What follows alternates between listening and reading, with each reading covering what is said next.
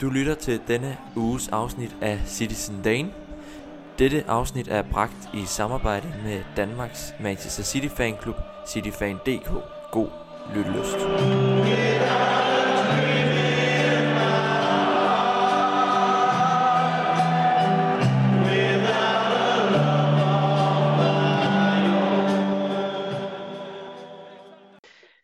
Solen skinner ekstra meget efter gårdsdagens sejr i Dortmund. Derfor har vi også slået dørene op til det virtuelle podcaststudie, hvor vi skal vende Dortmund-sejren og Leeds-fiaskoen. Derudover skal vi også kigge fremad. For om blot tre dage efter, for blot tre dage efter Champions League-succesen skal holdet igen stå sin manddomsprøve. Denne gang er modstanderen Chelsea, og holdene dyster om en billet til FA Cup-finalen og Wembley. Så lad os da bare komme i gang. Mit navn er Frederik Berge, og med mig i Zoom-studiet har jeg manden, der er lige så sikker i sine meninger, som Martes var på straffesparket i går. Lukas Vorgård Jebsen, velkommen til. Tak skal du have, Frederik. jeg, blev nødt til at, jeg blev nødt til at lave den intro, efter jeg så det straffespark i går, så tænkte jeg, den, øh, den var der. Okay, jamen det, den, den sammenligning kan jeg sagtens leve med. Tak for det. ja, velbekomme. Og Lukas med os i, i studiet har vi som vanen tro en, øh, en udvalgt gæst, en, øh, en City-fan med os. Nogle af jer kender jeg måske, men uh, Jens Vibæk Nielsen, velkommen til. Jo, tak skal du have, Frederik. Dejligt Jens, at være med. Jamen selvfølgelig. Det er dejligt, du vil være med. uh, Jens, for, for lytterne derude, for dem, der muligvis ikke lige har stødt på dit navn endnu, så uh, har du blandt andet været Citys stemme i Old Trafford et par gange, som jeg, uh, som jeg kender til. Uh, derudover så er du en, uh, en yderst erfaren City-fan, som har været, uh, har været med i klubben i mange år, og også har været med i, imens det ikke har været helt så sjovt. Øh, og til, til, til lytterne derhjemme kan jeg også sige, at Jens han sidder i en fantastisk Manchester City trøje af, af lidt ældre oprindelsesdato øh, hjemme bag computerskærmen. Øhm, men Jens, som, øh, som normalt, så plejer vi lige at starte ud med at høre, hvordan I stiftede bekendtskab med klubben, så vil du ikke berige os med din historie? Jo, det vil jeg gerne. Altså, jeg, som du fik sagt, så har jeg været med i mange år. Øh, jeg har fejret mit 45 års jubilæum som City-fan.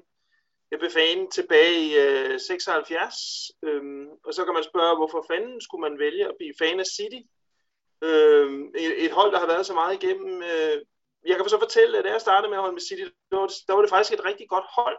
Øh, vi havde vundet Ligacupen i 76, og vi var blevet nummer to efter Liverpool i ligaen i 77, øhm, og vi havde faktisk et super godt hold dengang. Øhm, og så knytter sig en historie til, at min bror han samlede, altså man havde jo ikke internet, men øh, der var ikke så meget fodbold i tv, så man fik tiden til at gå med andre åndssvage ting. Blandt andet øh, samlede min store på sådan nogle øh, øh, fodboldbilleder, der man kunne få med tykkummipakker. Og der, der kan jeg huske, at der var et, hvor der var en spiller for City, der hed Joe Royal, som var i sådan en flot blå trøje, og jeg synes simpelthen, at navnet Manchester City og den blå trøje var, var så flot, så det blev jeg simpelthen nødt til at holde med. Øhm, der var ingen vej udenom. Øh, så det er egentlig derfor, jeg stiftede bekendtskab med klubben første gang. Det var der. Så... Fantastisk. Øh, så er det endnu en gang trøjen. Øh, det var jo også det, vi havde med med Johannes, der var med sidste år, som, som dog er en lidt, ikke for så mange år siden, men det var også den lyseblå, den lyseblå spillertrøje, der, der havde tiltrykket ham. Er, er det en trøje, du har i dag, Jens? Øhm, altså man kan sige, jeg har, jeg har rigtig mange trøjer med City. Øh, jeg har, jeg, efter jeg begyndte at tjene mine egne penge, jeg begyndte at købe rigtig meget merchandise, for det var der ikke så meget af, da jeg var knægt. Men øh, jeg, jeg har sindssygt mange trøjer, jeg helt vildt. Men, øh, men min første rigtige City-trøje blev faktisk først købt i, ja, jeg tror det var 82. Øh, og den har jeg desværre ikke mere, den mistede jeg, og det var meget traumatisk for mig på det tidspunkt. Men øh, jeg har utrolig mange trøjer. Øh, og primært de blå, som er de bedste. Men jeg køber også tit de, øh, de røde øh, og, og sorte. Dem synes jeg også er utrolig flotte. Har du, øh, har du den fra, og var det sidste sæson, der kom vist en sort udbanetrøje? trøje? Øh, eller var det den? Nej, det var sidste sæson, ikke? Øh... Vi har en, der minder om at være sort i denne her, og den, den skal jeg have. Øh, okay. Den der, hvor der er sådan nogle, øh, altså, der er sådan nogle monumenter på for Manchester. Ja, øh, ja lige præcis. Den skal jeg have. Øh, det er der ingen tvivl om. Ja, det er også min drøm, tror jeg. Jeg har slet heller ikke fået den købt endnu, men uh, det, det bliver også et uh, must buy. Nå, vi kunne, øh, vi kunne sikkert sidde og snakke, snakke trøjer resten af, podca- podcast, podcastens tid også. Men, øh, men lad os, øh, lad os hellere skynde os videre, drenge. Så der er noget vigtigt, at vi skal snakke om også. Så lad os lige hoppe på en podcast hurtigt, eller på en, på en skiller hurtigt, og så lad os gå videre til at snakke om Leeds nederlaget. What's happened here? Has this been disallowed? Michael Oliver is pointing to the screen. Gabriel Jesus is furious. Det tætte kampprogram bød i denne uge på Leeds i Premier League og Dortmund i Champions League. Førstnævnte blev en fatal fortælling, hvor City ikke udnyttede sine chancer og derved taber 2-1 mod effektive Leeds. Og langt hen ad vejen lignede det den samme fortælling på Signal i Duna Park, hvor spillerne måtte gå bagud til pause. Men holdet viste karakter, og det faretroende CL-exit blev vendt til CL-avancement. Men hvad lærte vi af de to kampe? Det debatterer vi nu, så, øh, så lad os da bare starte med at, at snakke nederlaget mod Leeds. Jens, jeg kunne egentlig rigtig godt tænke mig at høre din vurdering på, hvorfor pokker taber vi den her kamp, når vi har ja, 26 plus skud, og de har måske tre skud. Jamen, jeg, øh, altså, jeg, jeg synes egentlig, det var, du har fuldstændig ret, det var meget sigende, og, øh, men jeg, det, det egentlig lærer, synes jeg, det, det man skal tage med sig, det er, at træerne vokser ikke ind i himlen, heller ikke øh, selvom man er City. Øh, vi er også sårbare. Øh, prøv at tænke på det, den sæson, vi har været igennem. Spillerne har spillet tre til fire kampe, øh, øh, eller kamp hver tredje til fire dag. Det, det, altså det, er, det er noget, der trækker tænder ud. Øh, jeg synes, Pep skal have ros for altid at gå ind til hver kamp for at vinde. Øh, måske afveg han en lille smule øh, for den plan, da vi mødte Leeds. Han har måske set nogle tegn, vi ikke har set. Han har måske tænkt, at han er blevet nødt til at reste nogle spillere. Øhm, øh, så jeg synes, at det, det var lidt af et sats, at han stiller både med Ake øh, og Mendy og Sinchenko. Øh, og jeg synes også, at han gjorde for lidt til at ændre kampen ved ikke at skifte De Bruyne ind, og ved heller ikke at skifte Foden ind. Øh, men jeg synes, det er, hvad der sker i sådan en kamp. Øh, man må også tage sådan nogle nederlag med. Jeg synes også, man skal tage hatten af for et elithold, som, som kæmper øh, en vis lægemsdel ud af bukserne, og som, hvor det er meget tydeligt, de har et super godt kollektiv, de har, de har en masse gode individualister, og de er ved at cementere deres plads i midten af PL-feltet. Der findes ingen lette kampe i PL, og det er jo det, der er charme ved det, og jeg synes, det var, det var selvfølgelig surt, hvis man kigger på spilfordelingen og statistikken. Jeg tror, skudstatistikken var 21-2. Men sådan er det bare nogle gange i engelsk fodbold, og jeg, jeg synes ikke, der er så meget at gøre ved det, og jeg synes egentlig, det har været en god lektion, at man ikke kommer sovende til noget i Premier League. Har øh, Jens ret i det, Lukas? Er det bare os, der, øh, der, der er blevet alt for, for optimistiske? Nu ved jeg godt, det er et farligt spørgsmål at stille til dig, der er pessimist af natur. Men, øh, men er det simpelthen bare øh, det, der nu engang sker, og, og var det rigtigt af Pep at, at starte med så mange formsvage spillere, som Jens lige kort er inde og berøre? Ja, ja det, det, det har det vist sig at være. Øh, altså det med at, at skulle, skulle spare spillere op til, til så stor en, en kamp, som, som Dortmund-kampen var, det, det giver helt fin mening, og det, det forstår jeg godt. Hvis vi nu var ud af Champions League, lige efter vi havde fået bank af, af Leeds, så, jamen altså, så havde man jo stået og kløet sig i hovedet, og tænkt, eller i hovedbunden og tænkt, hvad, så fik vi absolut, altså så mistede vi, smed vi de to kampe der, men, men nej, det, det, han forsøgte noget, han sparede en masse spillere, og han havde nok håbet på, at man kunne vinde kampen. Men så var Leeds bare ekstremt effektiv, og jeg er ros til dem. Det, jeg, jeg er bare glad for, at vi den der Champions League-kamp, fordi ellers så var det... Øh, ellers havde det set skidt ud, at man, at man har opgivet så meget, altså, ja, opgivet så meget for så at tabe en kamp, men, men det gik godt, så, øh, så det tror jeg mere andre fans, der kommer til at have, øh, hvad hedder det, hæfte sig ved den der lease-nederlag. Det, sådan var det, så skal vi videre.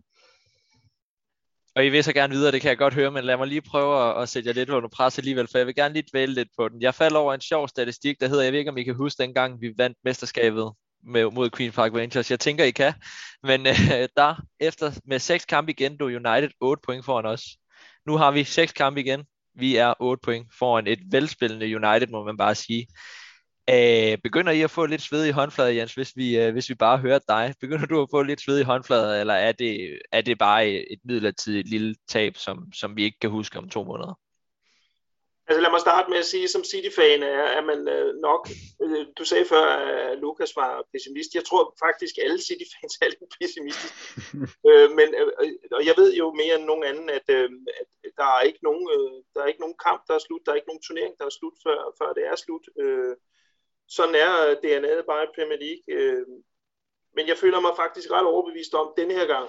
Øh, og jeg har aldrig nogensinde været så sikker på noget, som jeg er på det her faktisk. Jeg føler mig faktisk ret sikker på, at mesterskabet er ingenlunde i fare. Altså det der, det var et, et lille slip-up, øh, som der sker i løbet af sæsonen, og specielt i sådan en skør sæson, som det har været, den her, hvor der har været kampe hver, hver 3-4 dag. Altså det, det, det, man, må bare, man må bare lade sig nøje med, at de tab kommer, og det gør det også for United. Altså United er, har fået fin gang i den, og jeg synes, de har fået en fin trup, jeg synes, de har fået et godt hold. Jeg synes, Ole Gunnar har fået skyld for meget, men jeg synes egentlig, han har gjort det rigtig fint. Men når alt kommer til alt, så er de langt, langt bagefter os som trup. Øh, og jeg er, jeg er ikke for at jinx noget, men jeg er overhovedet ikke bange for, at vi sætter det der overstyr på nogen måde. Jamen, jeg, jeg er helt enig med Jens. Øh, altså, jeg, jeg kunne godt være fristet til at hoppe på, at, øh, oh nej, hvad sker der nu? Øh, men det havde også rigtig meget været, hvis vi havde tabt den der mod, mod Dortmund, og det havde været en kamp, hvor jamen, altså, vi, havde, vi var kommet frem til nogle chancer, selvom spillet gik langsomt og sådan noget, at det gik for langsomt. Vi var stadig kommet frem til chancer, men havde brændt dem. Så havde det været to negative oplevelser i træk, der på sin vis mindede lidt om hinanden i den måde, man skulle forsøge at bryde modstanderne ned på så havde jeg været lidt mere bekymret. Men, men når man nu så går ind og rejser sig, og, altså, de, de viste jo netop, at det var bare en, øh, det var et slip-up, og det var fordi, at man stillede med et hold, der, og det er ikke fordi, de var dårlige spillere, men de var ikke spillet sammen. Altså, de, øh, du nævnte det også tidligere, Jens, nogle af de spillere, altså, det er jo ikke nogen, der, mange af dem har jo ikke rigtig spillet så mange kampe sammen, så, så altså, hvis det var gået galt mod Dortmund, så, så kunne jeg godt være, være i mit pessimistiske sind øh, en smule bange, men, men nu er jeg, jeg er også der, hvor jeg vil sige, det, det skal gå, helt, altså, helt ekstremt galt, før, før vi ikke vinder Premier League. Altså, det, selv, selv jeg tror ikke på det. Okay, og selv Lukas ikke tror på, at vi kan miste den her, så, så tror jeg ikke, der er så meget mere at debattere om, fordi øh, så, så kan vi vist roligt gå videre. Og du laver også en fin overgang til det. Lad os, øh, lad os snakke om kampen i går. Vi sidder op til her torsdag. Vi har, øh, vi har lige slået Dortmund. Puha, pulsen er kommet ned knap nok. Øh, hvis vi starter med den her kamp, Jens. Jeg har skrevet i, i fed skrift her i mit dokument, at vi simpelthen bliver nødt til at snakke lidt om det her første halvleg mod anden halvleg. Øh, jeg er i tvivl om, det er de samme spillere, der kommer ud for City i anden halvleg, for den her første halvleg, jeg, altså, igen, vi snakkede om det sidst, den her Champions League-hymnen, når de hører den City, så er det som om, der bare løber myrekryb ned af dem. Var det lidt den fornemmelse, du fik også, at det var to vidt forskellige hold, vi så i de halvleg her? Øh, nej, det var det faktisk ikke. Altså, jeg var, jeg var rigtig, jeg er altid bekymret, når jeg ser City spille i Champions League, og jeg, jeg, jeg vil vende tilbage til det senere. Jeg, det er ikke noget, Champions League er ikke noget, jeg går så meget op i, og det lyder arrogant, men det er det faktisk ikke. Det, det er faktisk meget langt fra arrogance, at jeg ikke går så meget op i det. Men, men jeg har det lidt svært, når jeg ser City spille i Champions League, fordi vi har, vi har klokket i det så mange gange, og vi har været uheldige så mange gange. Men sådan er Champions League bare, det er marginalt på Men jeg, jeg, var, jeg, jeg var faktisk rigtig bekymret, efter at have set de første 15 minutter, hvor vi også kommer bagud. Men jeg synes, der er tegn på i første halvleg, at vi kæmper os ind i kampen, og jeg synes, vi får overtaget efter de der 15-20 minutter. Og jeg, jeg, jeg sidder faktisk og snakker med nogle kammerater øh, og, og min gode familie, som jeg ser det med, at jeg er overhovedet ikke bange, da vi går til, går, går til pause, for jeg synes, vi har fuldstændig fat på det. Jeg synes, vi virker ovenpå, og jeg synes, vi virker som et hold, der er i bedre form. Og jeg, jeg kan slet ikke se, hvad... Jeg går, jo, jeg kan godt se, hvad Dortmund kan byde ind med, men jeg synes, da vi går til halvleg, der er jeg overbevist om, at den her, den, den klarer vi, fordi jeg kan se, at spillerne er allerede der ved at, at, at vinde. Det, øh, jeg synes, de sidste 20 minutter i halvlejen er rigtig, rigtig gode for vores side. Var du lige så optimistisk, da dommeren fløjtede til pause, Lukas? Måske ikke lige så optimistisk, men, men jeg vil faktisk sige, at jeg havde samme fornemmelse. Øh, fordi det var, netop, det var netop de første 15-20 minutter, hvor øh, spillet gik simpelthen for langsomt. Altså, boldomgangen var for langsom, presset var, var, ikke, øh, var ikke højt nok og intensivt nok, og på den måde så fik Dortmund pladsen, og jamen, altså, de er altså dygtige nok til godt at kunne score et mål på, på relativt få chancer, eller, eller når, ja, når mulighederne lige opstår. Og det var det, der skete, men, men lige så snart City rent faktisk skruede op for tempoet og bare lignede det hold, vi kender, altså så, ja, ikke, ikke også, du, som du siger, det, det er ikke for at være arrogant, men altså det, så, så var der en stor forskel på, på City og Dortmund der, og de, altså, ja, det, det var så fortjent en sejr. Det, jeg ved ikke, om der er nogen, der har sagt noget andet, men øh, det, det var, City var, var overlegne efter de første 20 minutter var overstået. Bestemt. Vi kan, også, øh, vi kan måske også lige skære det ned og så sige det. De første 25 minutter i hvert fald, jeg sad og så en øh, kæmpe kontrast til det holdet leverer resten af, af, af kampen. Ikke? Og det er også derfor, jeg sidder og har min lille teori om, at det er de her startproblemer, vi har gang og gang igen. Ikke? Øh, men den her gang viser de karakterer, de kommer tilbage, og vi, øh, og vi går heldigvis videre med en, øh, med en 4-2 samlet sejr. Så, øh, så lad, os, lad os endelig dvæle ved det, og så lad os tage fat i noget positivt, for jeg bliver simpelthen lige nødt til at høre dig, Jens, om det her. Vi har en, øh, en ung 20-årig engelsk spiller rendende rundt, der hedder Phil Foden. Han scorer for i begge kampe i kvartfinalen. Der er en anden spiller i hele Champions Leagues historie, der har gjort det. Det er en, øh, en ung franskmand, der hedder Kylian Mbappé. Jeg, jeg, vi bliver nødt til at, at prøve at putte et par ord på ham her Foden, fordi han er, han, han er gået over og blevet en ekstremt vigtig spiller for det her hold, er han ikke det?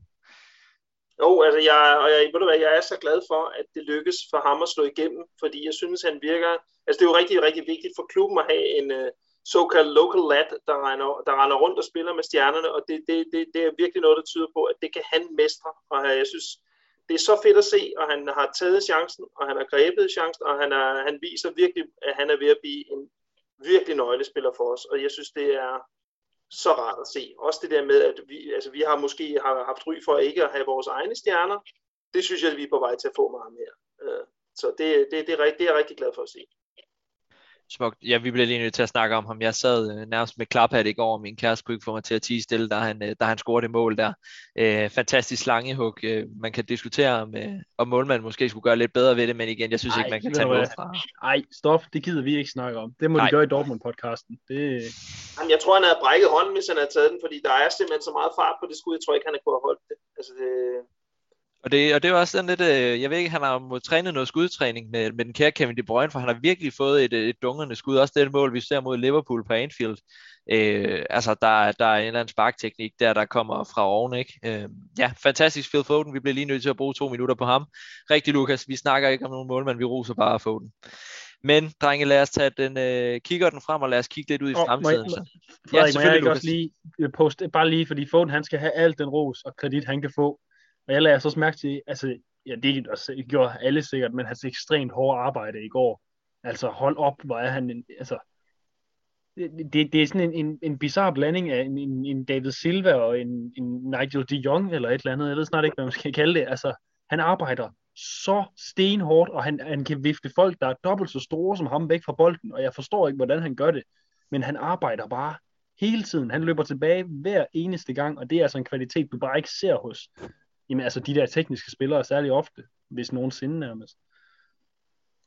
Helt enig, helt enig. Godt, øh, godt perspektiv, du lige får, får sned med ind der på, på faldrebet, Lukas.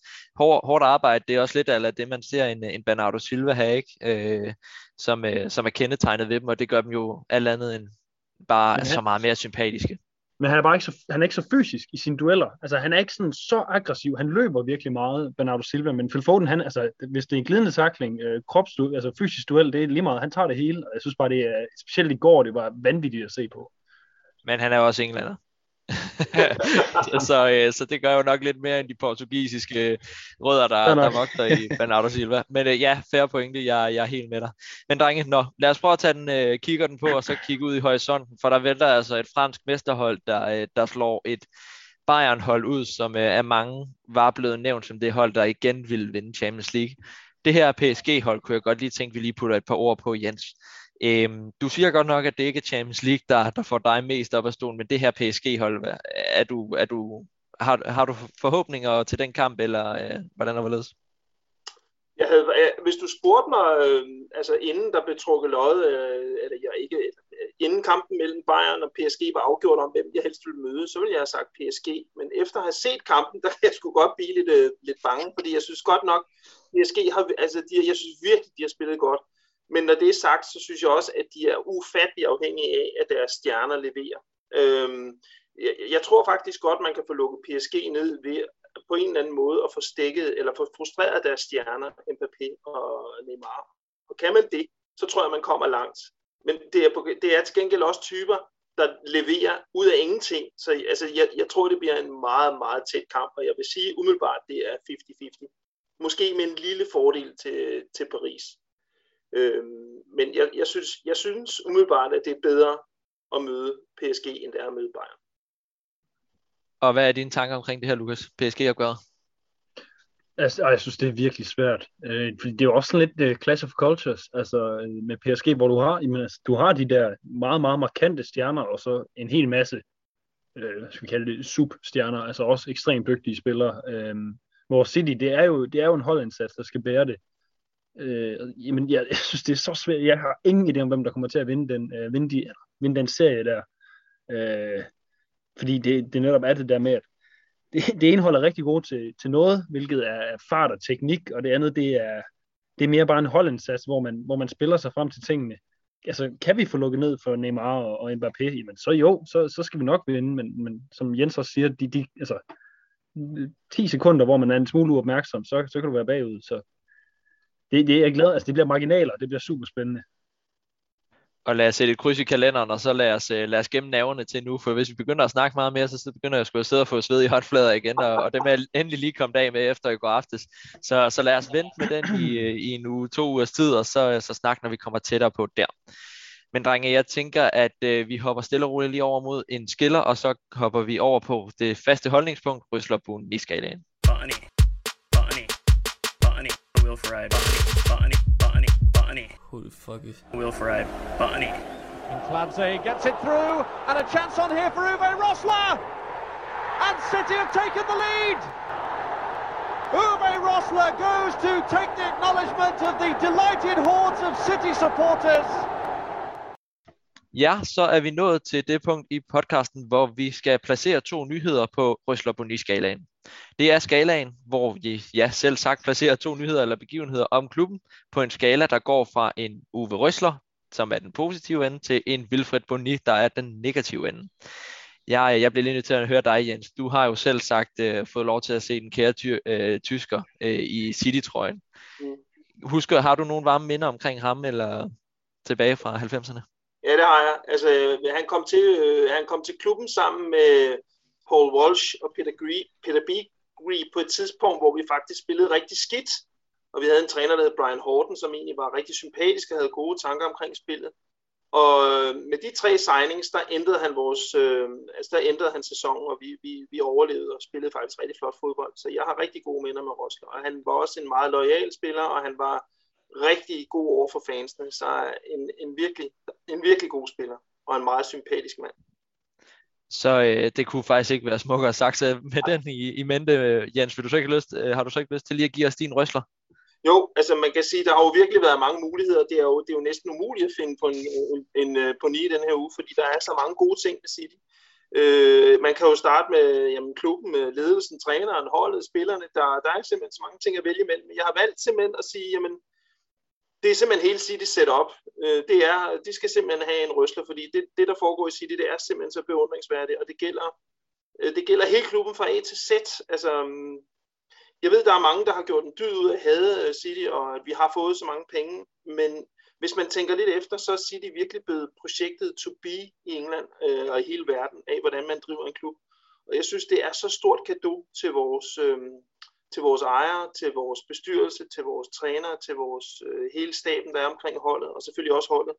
Jeg synes simpelthen, det er så godt gået. Og folk har altid sagt, ja, men jeg kan huske, dengang vi fik penge, så sagde folk, ja, men bare fordi I får penge, så, bliver I jo ikke, så vinder I jo ikke noget. Øh, nej, og det er også fuldstændig rigtigt, for det er rigtig svært at få penge, og det er rigtig svært at få noget ud af øh, at de, de investeringer, der bliver gjort i ens klub. Men kig på området, kig på klubben, kig på faciliteterne, kig på de spillere, vi har. Vi har en kæmpe trup, som bare virker så sammentømret. Øh, jeg, synes, jeg synes virkelig, at klubben skal have et kado for det her, og det, det får min røsler i den her uge. Jeg vil virkelig håbe, at det bliver kronet med en Champions League-titel til dem, for jeg synes, det er så flot, det der foregår. Fantastisk, helt enig. Det er også en, øh, det er også en vinkel, jeg har kæmpet for i mange, øh, i mange år, øh, bliver, bliver taget højde for. Men øh, det er ofte så er det lettere bare at sige, at penge, det er det, er det, der gør, at vi har succes, og ikke hele strukturen, der ligger rundt om klubben. Men, øh, men fantastisk, Jens. Må vi ikke, øh, må vi ikke høre din boni? Øh, altså, øh, det er svært at hænge spillere ud, selvom man, man, jeg, man, kunne, godt, man kunne godt tage en og så sige Sterling, hvad der dog sket med den, øh, med den stakkels fyr. Han, han ligner jo han ligner jo en våd hund, når han går på banen, og jeg synes, det, det, det er tragisk at se på, og jeg håber virkelig, at han snart kommer i balance igen, fordi ham kan vi godt bruge. Men jeg bliver lige nødt til at knytte en kommentar til noget andet, som jeg føler er ved at myrde vores øh, liga, og som er ved at, jeg ved godt, at jeg snakker om det før, men det optager mig virkelig meget, fordi øh, det her var her, hvad, hvad er det, der foregår? Det bliver simpelthen dummere og dummere, øh, og jeg, jeg håber simpelthen, der er nogle voksne, der snart kommer ind og siger, at nu skal det simpelthen aflives, øh, fordi det, der faktisk står på spil i det her, jeg ved godt, at øh, der er måske et, lidt et generationsspørgsmål i det, fordi jeg tror, sådan nogle gamle supermænd som mig er nok lidt mere vrede over det, end mange øh, af jer unge er. Men jeg håber virkelig, at der er en voksen, der kommer ind og siger, at det her kan faktisk skade Premier Leagues brand. Altså Premier League er rigtig mange penge værd, og der er en kæmpe stor tv-aftale omkring hele Premier League. Men jeg kender faktisk mange, der er ved at sige, jeg gider sgu ikke se det mere. Altså det, øh, fordi alt er blevet dræbt i sporten, det er blevet overtaget af teknologi, Øh, man, øh, spil, ingen af spillerne jubler mere, når de scorer. De står og kigger rundt omkring, hvad skal jeg nu gøre, og spillet er afbrudt i flere minutter og sådan noget. Det, det dur bare ikke mere. Vi bliver simpelthen, og det der med, at jamen, det skal bare nytænkes, nej, det skal det faktisk ikke, for det bliver bare overtaget af en eller anden teknisk lortedetalje, som ikke er interessant. Altså det, er, det skal bare væk fra sporten, ellers så risikerer Premier League simpelthen deres brand på det, og det, det er der ingen, der er interesseret i. Vi elsker alle sammen den liga. Fantastisk, øh, Boni. Den sender vi mod øh, FA og, og England. Lukas, vil du ikke øh, give os din røsler? Starter vi med røsleren? Ja. Okay, jamen øh, jo, igen, hvor, hvor skal man starte og slutte, og hvor skal man... Vi skal også sørge for, at vi vælger noget, vi ikke har valgt en tusind gange før. Øhm, men det kunne jeg ikke finde ud af. Så jeg vælger, øh, jeg vælger simpelthen at gå med, med Phil Foden, og det var efter, jeg så hans, øh, hans arbejdsindsats i går. Øhm, altså, det er min halve røsler. Jeg, jeg har så også en anden en, som jeg øh, dedikerer til min kære lille søster, som jeg sad og så kampen med, og hun, var, øh, hun er rimelig overbevist om, at, øh, at Holland han kommer til City nu, efter hun så, hvordan de gik og manflyttede med hinanden, City-spillerne og Holland, øh, i løbet af kampen og efter kampen i går. Så, så det, den kører jeg på som røsler også. Vi, øh, vi får Holland til sommer. øhm, Bonin. Hvad, hvad skal man vælge, Frederik? Altså, hjælp mig. Jeg, gør et eller andet. Jeg, jeg kan godt smide en ind for dig, hvis du har... Jamen, hvis det må du gerne, fordi altså, jeg, jeg, jeg, vi tabte til Leeds, ja, men sådan, sådan er det, og vi, vi har det, vi er videre fra. Altså, jeg, jeg ved simpelthen ikke, hvad jeg, altså, og vi har snakket, vi har været sure på andre fans, og, og vi har været sure på, på VAR, og det, det, ikke bare nu med Jens, men altså generelt. Og, så, så jeg, kom med din, Boni.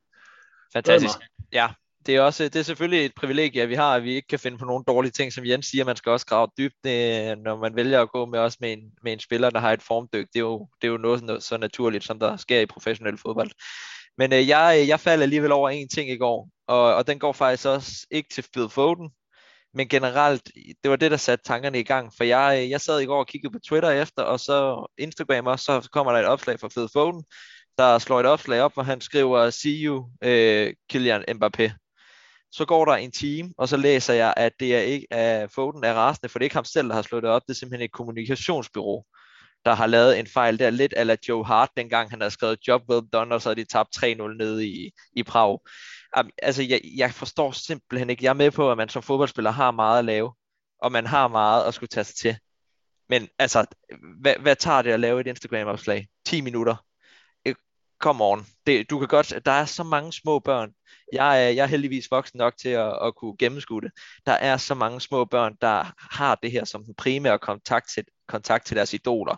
Og så bliver de fodret med den samme Instagram-opslag fra hver fodboldspiller efter hver kamp. Øh, jeg, synes det, jeg synes simpelthen, det er forfærdeligt. Og jeg ved godt, at det, det er sådan, det er, men oh, jeg vil bare ønske, der var en eller anden fodboldspiller, der bare sagde, ja, skid med det her, og så bruger jeg altså bare lige 20 minutter ekstra på min hverdag på at, på at have kontakt med de fans over, mit, over min egen Facebook og Instagram, og hvad for nogle profiler der er, ikke? Twitter. Øhm, ja, det var så meget mig, der gik gammel sur med i den. Jeg ved ikke, om I er enige i det, drenge. Top, topklasse Boni, synes jeg. Den får min applaus. Ja, jeg, jeg, jeg, jeg, jeg blev så sur, da jeg læste det, og det har ikke noget med Phil Foden at gøre, det har noget med at gøre det jo, jo også lidt med ham, men, øh, men alle gør det jo. Så, øh, så, så få lige, øh, få lige tommelfingrene i gang, og så laver jeg så en Instagram-opslag. Yes, men ellers med dem, synes jeg faktisk, at I, I ramte den rigtig godt. Øh, Jens, du har lige noget at sige? Ja, jeg vil gerne lige knytte en kommentar til den der Holland skifter til City Mm. der. Jeg, jeg, selvfølgelig er det da en fantastisk signing, hvis man kan få ham, men jeg må indrømme, at han irriterer mig altså i, i en ene grad, for jeg synes, den der måde, han har rejst rundt der, eller han har ladet sin far og sin agent rejse rundt, jeg synes sgu, det er usmageligt. Altså, jeg, jeg, jeg, jeg, jeg, jeg, jeg ved godt, at han er en dygtig spiller, og sådan noget, men han er i min verden stadig lidt ikke så proven, som for eksempel en Kane er. Og jeg må, jeg må altså indrømme, jeg tror, man kan få Kane billigere, og jeg tror, han vil være en bedre investering lige på den korte bane, end Holland vil være. Det må jeg sige. Jeg håber, jeg håber faktisk ikke, vi kører Holland, selvom der er meget, der tyder på det.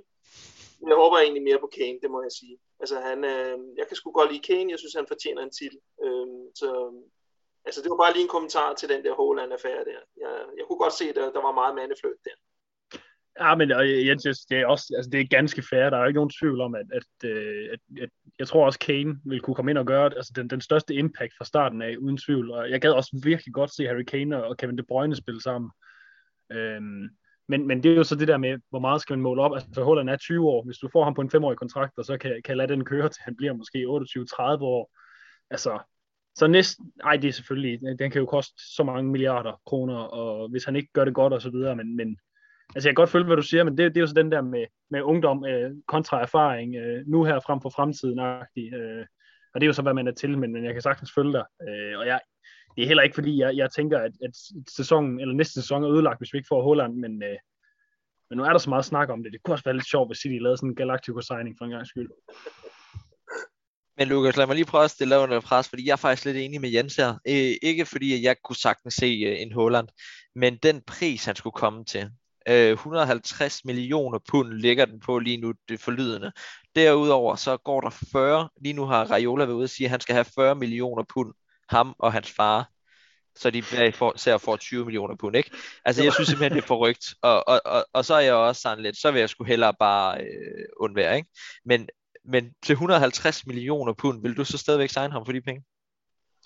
Øh, det, det, øh, det ved jeg ikke, om jeg vil. Altså, jeg, jeg, jeg tænker også på det på den måde, at, at lige nu, der bliver, øh, fordi han er, altså, han er, han er det varme brød, så der bliver, han bliver talt rigtig meget op, og der bliver sagt rigtig mange ting for, for at pumpe prisen op rundt omkring. Spørgsmålet er, hvor mange klubber, der egentlig både har lysten og, og mulighederne, altså øh, den finansielle muligheder for, for overhovedet at, at, at have en mulighed for at rykke på ham når det kommer. Altså, det, det er et forholdsvis lille felt, og, og når det er det, så kan de jo ikke bare blive ved med at skubbe prisen op, fordi på et eller andet tidspunkt, så, så gider folk ikke være med mere. Og specielt efter, efter det her ja, halvandet to år, hvad det bliver til, øh, mærkelige år, hvor, hvor vi ikke har tjent så mange penge. Jeg, jeg er ikke sikker på, at det bliver så voldsomt, som det lyder lige nu, og, og specielt også, hvis ja, nu han røget ud af Champions League, og hvis det ikke lige topper helt til, til sidst i Bundesligaen for ham og så videre, så jeg, jeg, er slet ikke, jeg er ikke sikker på, at det, det bliver så høj en pris, som, som det bliver rapporteret lige nu, og, og de der kontraktfees og sådan noget. Jeg, jeg er ikke sikker på, hvor meget man skal ligge i det. Kør bare, Jens. Ja, øh, men det var bare at knytte en kommentar til det der med, det, det er jo også det, der gør det lidt grinagtigt, at, at de prøver at pumpe prisen så meget op, fordi der er jo, altså som der bliver sagt, der er jo ingen i markedet, der kan betale prisen. Altså Real Madrid er, er, havde gået for lidt, hvis, hvis uh, Financial Fair Play havde, havde spillet deres uh, kort rigtigt. Altså Barcelona har ikke en klink. Uh, der er kun uh, tre klubber, der kan betale uh, noget, der ligner en økonomi. Det er City, det er United og det er Bayern München. Der er ikke andre. Uh, og det er også derfor, jeg tænker, at det virker helt narrt, at rejse rundt på den måde der. Øh, jeg synes, hvis man skal op og betale de penge, så vil jeg 100 gange hellere have Mbappé, end jeg vil have Holland. Øh. Ja, men, altså, jeg er helt enig, jeg er helt enig der, Jens. Helt enig. Men det er også, altså det, jeg bygger det også meget på. Jeg tror simpelthen ikke, at det bliver så voldsomt, som det er kørt op til lige nu.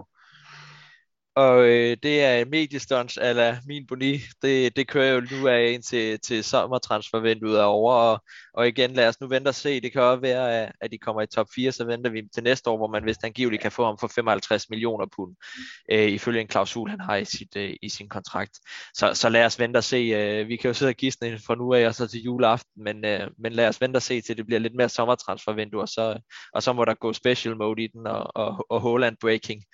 Men, øh, men drenge, fantastisk tak for, øh, for de to, I har forberedt, eller halvanden Lukas havde forberedt.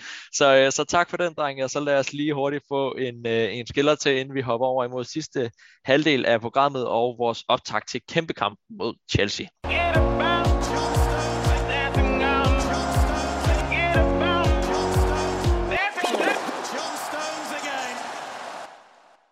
Du kan ikke blive ved med at bede mig om at være negativ, efter, når det går så godt, Frederik. Det... Prøv at, Lukas, altså, jeg, jeg tænker altid, det er garant øh, for, at du lige har en negativ en, men så, det, så jamen, det, du, du ændrer dig jo. Du har ændret fuldstændig. Du er positiv nu. Ja, jamen, jeg, jeg, jeg er negativ, når jeg ser kampe, eller pessimistisk, når jeg ser kampe, tror jeg. Men, øh, men, men altså, man, man skulle da være et skarn. Det har godt lide din, Jens, men øh, det er også det, vi, vi sidder og gør det her hver uge. Så, ja. Så, men, men, ja, det er godt, du kan hjælpe det. Jamen, jeg, jeg faldt bare over den der. Jeg er så træt af det. Men, øh, ja, det var ja. skide god. Ja. Nå, drenge, sidste halvdel, så er vi der. Yes. Så gælder det igen verdens ældste cup-turnering, FA Cup'en. Det er semifinaltid, og modstanderen, modstanderen hedder det formstærke London-mandskab Chelsea FC. Så hvad er sandsynligheden for et videre avancement, og derved endnu en kamp om FA Cup-trofæet? Og er vi overhovedet favoritter? Det vender vi nu, men lad mig lige starte med at høre dig, Jens. Vi havde diskussionen tidligere med, øh, med Morten Olsen, vores allesammens kære formand. FA Cup'en, charme ved FA Cup'en. Synes du stadigvæk, den er der, og betyder Cup'en lige så meget for dig, som den gjorde for 30 år siden? Ja, kan jeg svare til det. For mig betyder, altså ja, det er helt klart ja. Øh, for mig er det PL og de hjemlige turneringer, der betyder mest. Og det skyldes simpelthen øh, historie og den måde, man er vokset op på. Det var ikke meget fodbold, man så som knæk, men FA-kuppen var en af tingene, man så. Så det, det, jeg synes helt klart, at øh, Premier League er verdens ubestridt bedste liga. Og til den her liga, der hører verdens ældste øh, pokalturneringer, den er jeg helt vildt forelsket i. Jeg synes, den har så meget charme. Øhm, og jeg, jeg, jeg synes også, det er fedt, at klubben går efter at vinde alle trofæer, den ligesom har mulighed for. Jeg synes, og FA-klubben er et fantastisk trofæ at vinde. Det, og da vi vandt det i 11, der synes jeg faktisk, at det var et, et, et godt tegn på. Det var et godt trappetrin at tage på den der øh, rejse, vi var på. Så, øh, og jeg vil sige, hvis vi kan vinde den igen i år, det vil være fantastisk. Jeg, jeg, jeg, for mig er, betyder Premier League, eller undskyld, FA-klubben rigtig meget. Fantastisk. Det er, det er en super start at gå ind i, ind i, disku, i optakten til. Så Jens, lad os bare holde os over ved dig, og så lad os lige sætte fokus på det her Chelsea-hold. Det er et Chelsea-hold, der i tirsdag slog Porto ud af Champions League, og derved skal være med i semifinalen også mod et Real Madrid-hold. Det er også et Chelsea-hold, der har fået en ny tysk manager for et par måneder siden, som har gjort det uh, fuldstændig outstanding, hvis man, kend, hvis man lige uh, kigger bort fra en West Brom-kamp. Så hvordan vil du vurdere, at vi favoritter til, det her, til den her kamp mod Chelsea, eller hvordan ser du, øh, ser du kampen og favoritværdigheden?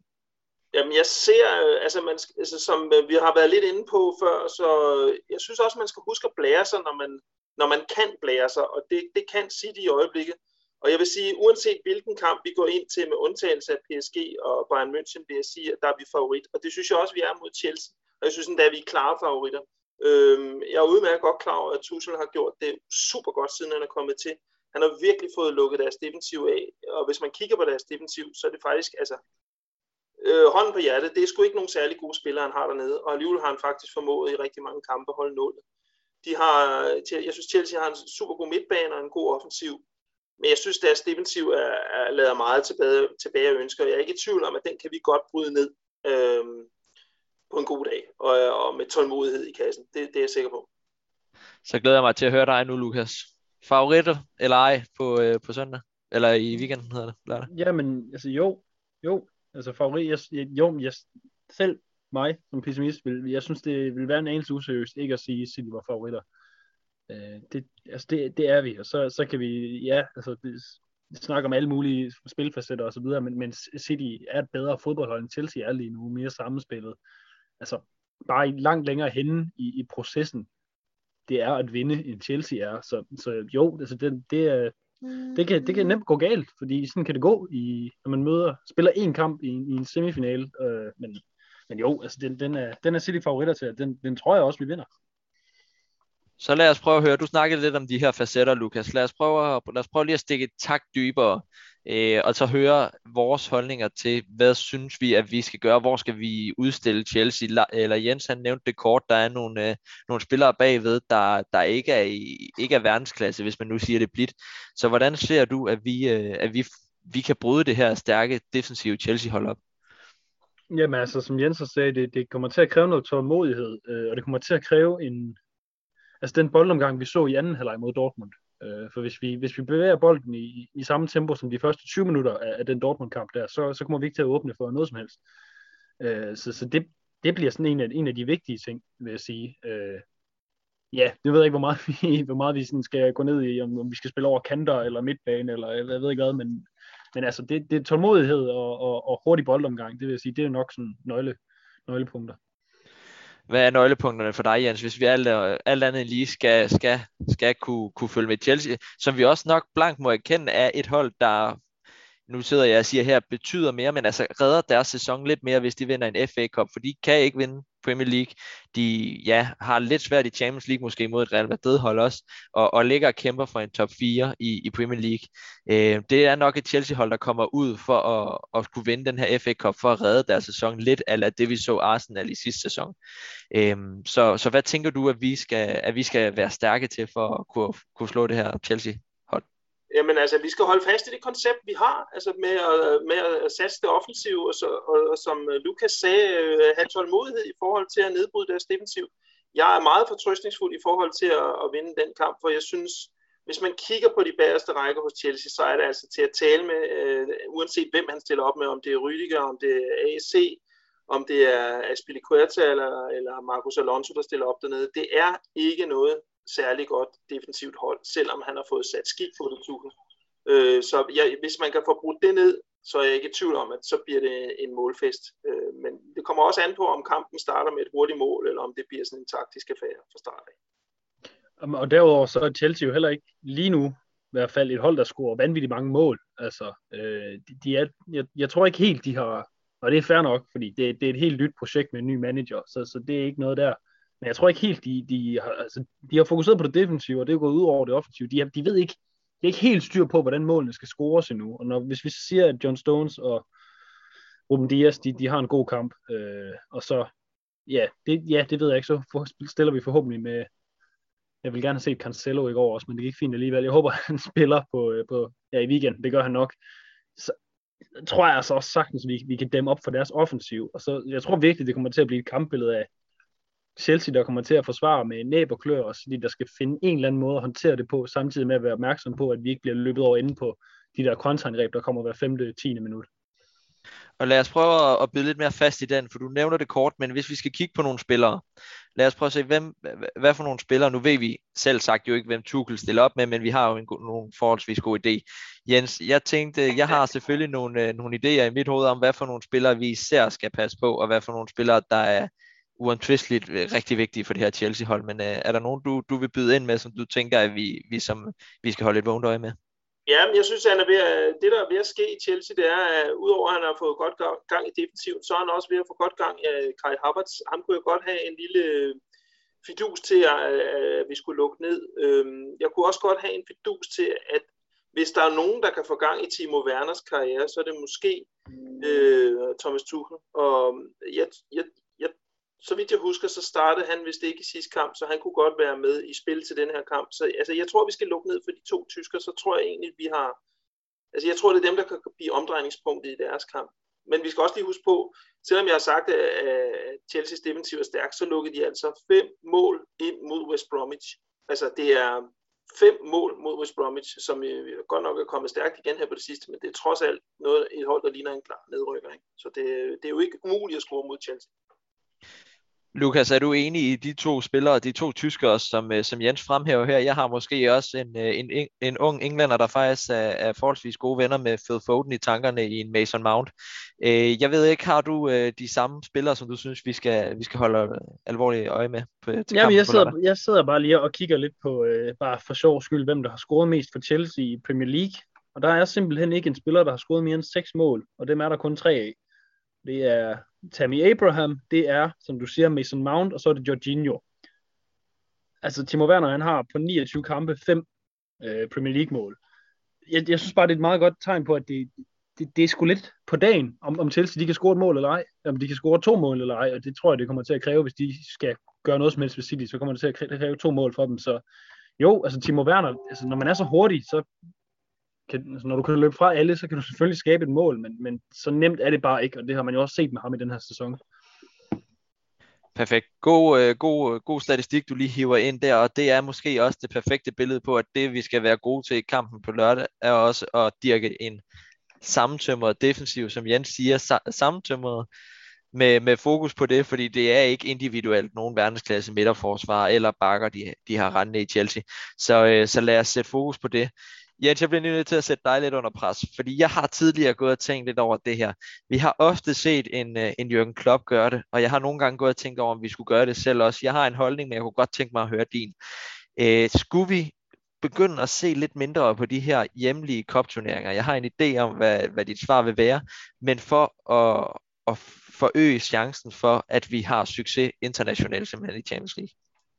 Øh, det, det er jeg egentlig glad for, at du spørger om, fordi jeg, det synes jeg, jeg, jeg synes jo, det er så dejligt, at Pep han øh, satser på alle turneringer, han er med i, og jeg synes simpelthen, det er noget, det er noget plader, det der med, at man, man kun satser på Champions League eller Premier League.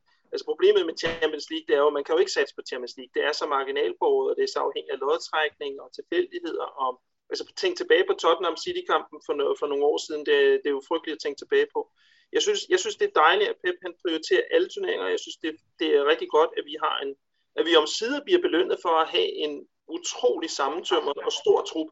Så øh, ah, nej, jeg vil, jeg vil være rigtig ked af, øh, hvis man lavede det der turneringssnopperi og satte på nogle udvalgte ting. Jeg synes, det lyder meget United-agtigt, og jeg, jeg, jeg, jeg, synes, jeg, jeg håber virkelig aldrig, at City øh, forfalder til sådan noget. Jeg så sådan øh, et afsnit, eller et klip fra det der verdens bedste liga, der kører på TV3 Sport, hvor du selv har været med, Frederik. Øh, og der sidder så øh, et hav af United-fans, der snakker om, at de ikke gider prioritere Euroleague. Øh, jeg synes, det er pinligt at høre på, fordi det er det niveau, de er på, og det selvfølgelig skal man prioritere en turnering som Euroleague. Jeg synes, jeg synes det er patetisk, og jeg håber aldrig, vi kommer i den situation. Så jeg er rigtig glad og stolt over, at Pep prioriterer alle de turneringerne med. Jeg synes, det, det, det er spot on, og det håber jeg, han bliver ved med. Fantastisk at høre. Det var også øh, den holdning, jeg, jeg selv ligger inde med, Jens. Så, så super. Ikke, ikke fordi vi ikke kan være uenige, selvfølgelig kan vi det, men øh, jeg synes netop også, at det, der er fantastisk ved Pep, det er, at for ham betyder det selvfølgelig meget at vinde en Champions League, men det gør altså ikke, at han stiller op med et andet hold i hverken Carabao Cup eller i øh, FA Cup'en. Og det er også derfor, jeg er lidt fortrystningsfuld for, at der nok skal komme en, en rigtig stærk trup på, på lørdag. Men drenge, inden vi, øh, vi hopper videre til at, at skulle quizze lidt Jens mod Lukas, så, øh, så kunne jeg rigtig godt tænke mig at sætte jer yderligere på pres. Vi, jeg har gjort det lidt de sidste par, par afsnit, men lad mig lige starte med at høre først, hvad ender kamp, eller øh, går vi videre? Og, øh, eller, det siger jo så lidt sig selv. Hvad ender kampen? Og øh, ja, lad os da bare lige øh, starte med at høre dig, Jens. Hvad, hvad ender kampen på lørdag? Øh, jeg tror umiddelbart, øh, jeg vil godt have lov at uddybe det en lille smule, men jeg tror, vi vinder en, øh, en snæver kamp, fordi jeg tror, det bliver en meget taktisk affære. Jeg tror, det bliver meget med, at vi bruger vores tålmodighed til at bryde dem ned. Så jeg, jeg tror, det bliver en 2-0 sejr til os. Men jeg håber virkelig, at vi får et hurtigt mål, fordi så tror jeg, at det bliver et festfyrkeri, fordi så skal Tuchel og Chelsea ud af starthullerne, og så tror jeg, det bliver en rigtig, rigtig spændende kamp, fordi de kan spille fodbold, og det er, at de kan matche os. Så jeg, jeg håber virkelig, at vi får et hurtigt mål, så kan det blive en målrig affære, men jeg tror selv på en 2-0 sejr til City. 2-0 siger Jens. Hvad siger Lukas? Det var også mit bud. Så, så må du finde på noget andet. Vi kan ikke have det samme. Jamen fint, ved du hvad? Det skal være på den måde. Så siger jeg 3-1. Okay, perfekt. Det var faktisk mit bud, men lad mig bare sige, øh, ja, så siger vi 2-1 herfra, og så får vi lidt sved i håndflader på lørdag igen. Selvfølgelig sejr til City, og så booker vi ellers en, øh, en togbillet til Wembley, og så skal vi derover og spille for at vinde FA Cup'en igen. Men ellers, drenge, jeg synes, det var fantastisk gået igennem her. Tak for øh, nogle indsigtsfulde inputs. Men ellers lad os komme videre, hvor vi, øh, hvor vi kører lidt dyst her. Så har jeg forberedt ugens quiz efter denne skiller. Jimmy, how would you like to join us at Man United? Hmm? What? Him? That's very nice of you, but Mr. Widows has told me I've got a better offer. What can be better than Man United, son? Man City. I dag er det et lidt specielt afsnit. I dag i gæstens i æren for gæsten, kan man nærmest sige, der har vi dobbelt op. Vi kører ugens quiz og ugens anekdote. Men øh, drenge, vi starter med, med den, som øh, ja, giver jer lidt øh, sved på panden, lidt øh, nervøse trækninger i stemme i hvert fald, Lukas og jeg, der vi har kørt det. Hmm. Men ugens quiz, Jens, vi har jo æren af at have dig med i, øh, i studiet. Du har jo selv sagt været øh, fan af klubben en del længere tid, end, øh, end både Lukas og jeg har haft fornøjelsen af. Så, øh, så jeg har været lidt sød ved Lukas, og så har jeg fundet en spiller, der ikke er helt tilbage fra, da du startede, men, øh, men er i, i, øh, i, i erindringen. Lad os sige det på den måde. Lukas, du kender ham godt. Ja. Øh, men det er før din tid. Øh, ja. Før din tid som fan af klubben, ikke? Men ellers til lytterne derude, selvfølgelig ugens quiz, det er så dejligt simpelt. Der er fire ledetråde. Jens mod Lukas, lytterne mod, ja, du må, du må, øh, du må symbolisere lytterne den her gang, Jens, og mod den faste, kloge medvært, Lukas Jebsen. Så, øh, så må vi se, Lukas han gættede den på første ledetråd i sidste uge, så må jo stå 1-0 til, til dig, Lukas. Jo, tak. Øhm, men ellers, drenge, fire ledetråde. Jeg starter med at læse første op. I byder selvfølgelig bare ind med spillere, når, I, når jeg har dem løbende. Er vi klar? Ja. Yes. I første ledetråd. Jeg var igennem mine ni år i klubben en profil og blev kåret til årets spiller hele fire gange. Richard Dunn. Og det er crazy. Hvad, hvad foregår der? Hold da op, mand. Kender du simpelthen... Har du, du har ikke kunnet se det på nogen måde, vel? Nej, nej. Nej. Det er jo, han er jo den eneste, der har fået den så mange gange. Så øhm, den var nem. okay, jeg havde ikke regnet med, at vi kunne den så hurtigt. Okay, hold op, Jens, øh, respekt. Det, det, det, der må vi give dig respekt for den. Hele fire gange. Ja, ja. Jeg tænker også, at jeg skulle have lavet være med at tage, tage fire gange med, fordi den havde måske været lidt, men det, det troede jeg altså ikke, I kunne. Nå. Det er ikke særlig sjovt at være på den her side af en, der gætter så hurtigt. Det ved jeg så nu. Altså, nu er det mig sidste uge. Det her det er ikke særlig sjovt, så, øh, så, har vi, så har vi haft den begge veje. Kæft. Nå, okay, jeg må, jeg må stramme mig an, og så må jeg simpelthen gøre det bedre til, til næste gang, for det har der været for let to gange i streg, så. Nå, kæft. ellers øh, fremragende, der er ikke noget andet end at sige, at Jens, det der, det var øh, kado til dig. Det er øh, 1-1, står det så, så har du lige udlignet i, øh, oh. i lytternes favør. Ja, på, på et sekund, altså det er en ny rekord, det der. Siger det med det samme. Nå, jeg skulle have byttet om på dem, men øh, den må jeg tage på egen kap, så, så går det ud over os, Lukas. Jeg, ja, ja. jeg bliver simpelthen lige nødt til at læse led tråd 4 op, fordi den synes jeg var noget af genial. Ja, den sted hedder, jeg har to uheldige rekorder i Premier League. Lukas, hvis du kan gætte den, så kan det være, du får et halvt point. Hvad er det for to rekorder, han har? Selvmål og gule kort. Jens, er du enig med det? Ja, i hvert fald i selvmål. Øhm, men den anden er jeg usikker på. Øh, Men jeg har ikke noget andet bud. Han har også rekorden for flest røde kort. Ah, Han har formået at få 8 røde kort i sin tid i Premier League og lavet 10 selvmål i Premier League. Så, så det var en målfarlig herre desværre i den forkerte, i den forkerte ende ret mange gange. Men, øh, men ja, fantastisk spiller. Jeg, øh, jeg kan jo huske ham. Jeg mener faktisk også, at han var med i Midtjylland-kampen, som vi har snakket om et par gange, Lukas. Ja. Øh, fa- fa- fantastisk sympatisk spiller. Øh, har du en, øh, nogle erindringer om ham, Jens? Ja, det kan du tro, jeg har. Han var virkelig en, øh, han, var jo, øh, han var jo kendt for at være lidt af en, øh, en, druk, øh, en drukfyr, da han kom til City. Han spillede i Everton og havde store problemer med, med alkohol, hvis nok, men han fik strammet sig ind i City, og han fik sin karriere på ret køl. Det er faktisk ret godt. Og han var med på den, jeg vil fortælle om det senere, men han var med på den tur til Danmark, øh, hvor de var på træningslejr i Aarhus i 2003. Der var han med, og han var meget sympatisk og meget villig til at lade sig fotografere og skrive autografer. Så en rigtig sympatisk fyr. Fantastisk. Nå, men øh, ja, det blev en kort ugens quiz. Næste gang, så, så, så, så skal det simpelthen være sværere. Jeg var, øh, jeg var i mit søde hjørne den her gang, men, øh, men så må vi jo lade det være sådan, og så må vi bare øh, bukke øh, i knæene og løfte på hatten, og så sige, fantastisk Jens, godt, øh, godt arbejde. Lukas, 1-1 står den. Øh, og sådan er ja, det. ja. det. Der er ingen indmeldelser herfra. Det, øh, det, var, det var bare skarpt, det der. Fantastisk. Nå, Jens, øh, vi hopper stille og roligt hen. Du lavede selv overgangen, men øh, lad os gå hen til ugens anekdote som det sidste i podcasten. Vi, øh, vi slutter jo gerne ind, når vi ud, eller vi slutter jo gerne af, når vi har, øh, når vi har jer udvalgte City-fans med i studiet med lige at høre en øh, anekdote fra jeres tid som City-fan. Og jeg kunne næsten forestille mig, at der har været en del af vælge mellem, men må vi ikke høre din udvalgte for, for i dag? Jo, øh, meget gerne. Øh, jeg har som sagt været fan i en hulens masse år. Det har brugt på en masse oplevelser, både gode og dårlige. Men jeg, den, jeg har udvalgt, det er øh, faktisk en af de bedste oplevelser, jeg har haft. Det, var, da jeg var på campingferie med min familie i august 2003, eller juli 2003, hvor City var, havde meldt sin ankomst til, til Aarhus og Odense, og der skulle spilles to øh, testkampe. Men øh, man, kunne også, øh, man kunne også følge dem øh, på åbne træninger rundt omkring i Aarhus. Øh, og det var virkelig åbne træninger, øh, hvor man kunne stå på sidelinjen og næsten røre spillerne, og man kunne følge dem, når de kom øh, fra bussen og ind på anlægget, og man kunne følge dem ud igen, og man kunne stå og vinke osv. osv.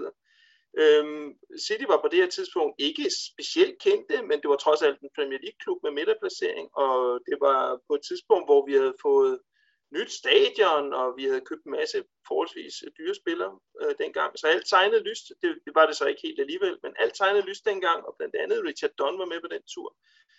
Øh, hele holdet var anført af vores daværende træner Kevin Keegan, som jo virkelig var en stjerne og meget legendarisk, og hans assistent Arthur Cox. Det jeg gerne vil fortælle, det var, at øh, Udover at man var meget tæt på spillene og kunne komme helt hen og få autografer og snakke med dem, så var det faktisk også sådan, at jeg, jeg skulle have det hele med, så på et tidspunkt stod jeg med familien der, de ville gerne afsted, og jeg ville blive, fordi jeg ville gerne vinke til, til bussen, der kørte afsted ude fra Skovbakken et eller andet sted, tror jeg det var, hvor de havde holdt til. Og så kunne, da jeg stod og vinkede, og bussen kørte forbi, så kunne jeg se kiggeren inde i bussen. Han stod og gestikulerede til en eller anden af hans assistenter derinde. Og så stoppede bussen, og så kom der en assistent løbende ud af bussen øh, med, med en trøje til mig, øh, som Kigan havde foranstaltet, og så sagde han så, ja, den her trøje, den er til dig, den vil Kigan gerne have, du fik. Og det er, altså, det, det, det var selvfølgelig, øh, det, det, er, det er noget, jeg aldrig glemmer, for det var så typisk Kigan, han var så en sympatisk fyr, virkelig stjernestøv, gammel stjernespiller, han kunne have haft nykker og alt muligt andet, men han tog sig tid til de der små ting, og det var bare så typisk City på det tidspunkt, og det var så typisk Kigan, og det, det, det glemmer jeg aldrig. Så det er min anekdote. Fantastisk. Hold op. Altså, øh, manageren for Manchester City stopper hele holdbussen for at give Jens fra Danmark en, ti- en, øh, en Manchester City-trøje. Nemlig? Den tror jeg, jeg har svært ved at, at se andre slå. Hold da op for en anekdote. Hvad, hvad, hvad var det for? Var det en spillertrøje, træningstrøje, eller hvordan? Det var, det var datidens træningstrøje for Reebok. Det var sådan en mørkeblå en. Det var egentlig meget karakteristisk. Dem, dem, hvis du spørger mig, så er den ikke specielt pæn, men den betyder meget for mig, fordi den, det var, øh, den var jo til mig. Men øh, jeg har den stadig i skabet. Jeg har aldrig rigtig gået med den, men det, øh, Det var en, det, jeg tror, det er sådan en trøje, øh, som normalt koster mange penge, men det var, den, den er jeg glad for. Men, øh, Altså, det kan jeg da godt forstå.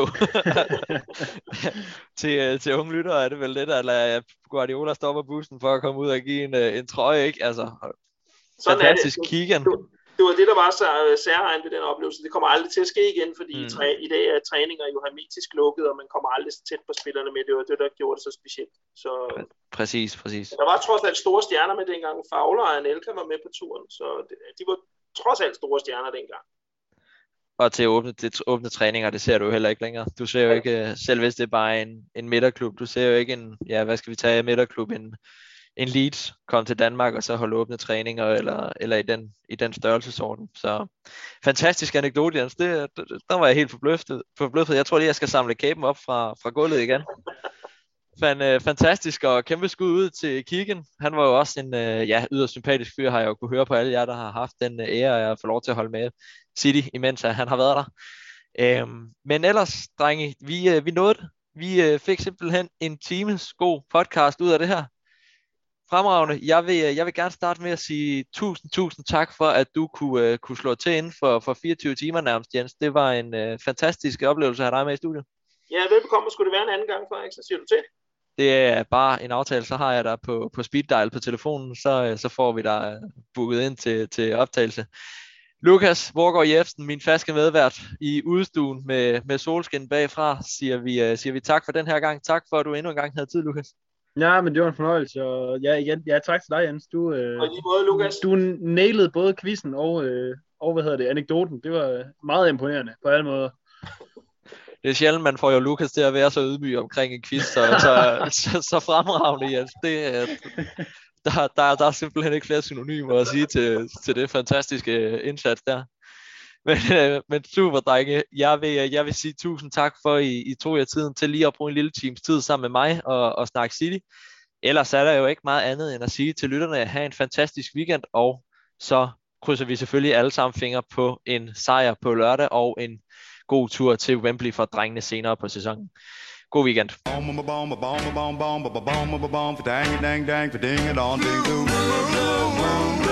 You saw me standing alone.